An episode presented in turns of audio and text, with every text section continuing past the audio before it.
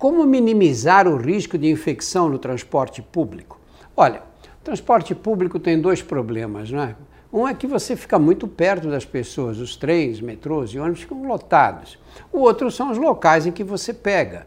Quer dizer, uma pessoa que não tome cuidados com a higiene pode infectar esses locais.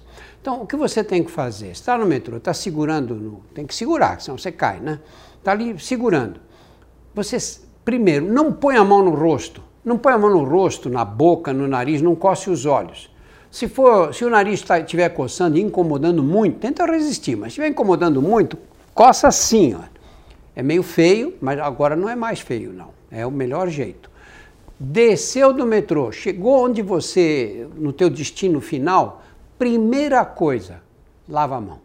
Lava a mão 20 segundos, de acordo com o que tem sido mostrado na televisão. Mesma coisa na volta para casa. Chegou em casa, lava a mão. E é muito importante em casa também você higienizar a maçaneta da porta com álcool ou com detergente, esse detergente comum de cozinha.